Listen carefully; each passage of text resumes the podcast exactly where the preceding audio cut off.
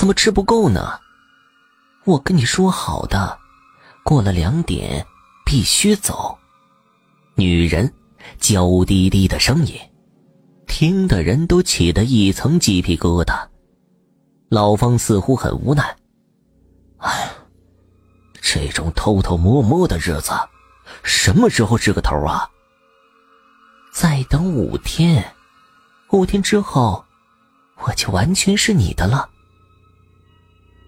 女人说完这句话后就没动静了，屋子里的灯随即亮了。王大仙长舒一口气，跟我直接翻墙而入。你把这串铜钱拴在槐树上。他给了我一串铜钱，然后提着桃木剑就进了房间。我赶紧把铜钱往两根拇指粗的小槐树上拴。但是啊，说来也奇怪，一阵飓风就吹了起来，直接迷乱了我的眼睛。屋子里传来一声惨叫，门猛地被推开了。我看见瘦骨如柴的老方死死地拖着王大仙儿的腿，而一个纸扎的女人正在往外跑呢，身上还带着血迹。你他妈磨叽什么呢？还不捆上！王大仙儿暴喝了一声，我哆哆嗦嗦的把铜钱往槐树上捆。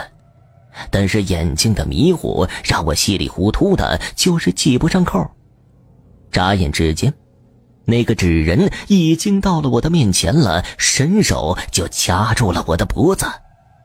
明明是个纸人的，但是力气出奇的大，我感觉到一阵窒息。你敢害我？纸人的表情极度的狰狞。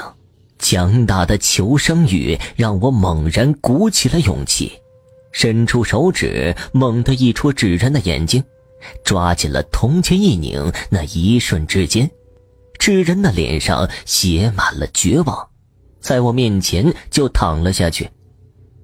我慌乱的连滚带爬到了王大仙的脚下，纸人疯了一般的到处乱窜，但是啊。每次撞到墙的时候，就会触电一般弹回来。两点的钟声响起，他惊声尖叫，瘫软了下去。老方捂着脸，泣不成声了。王大仙狠狠的踢了一脚老方：“ 哼，谁教给你的羊脂漆呀？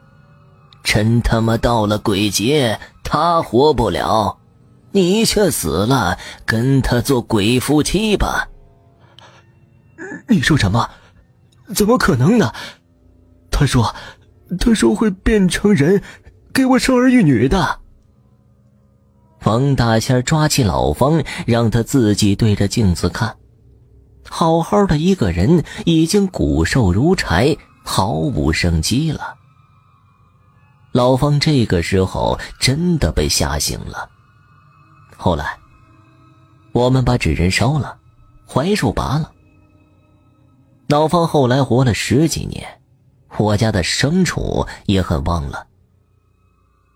晚上我看电视的时候，忽然看见儿子抱着一个纸扎的小人跑进屋子，笑着问我：“爸爸，漂亮吗？”我一皱眉，抢过来就要扔出去。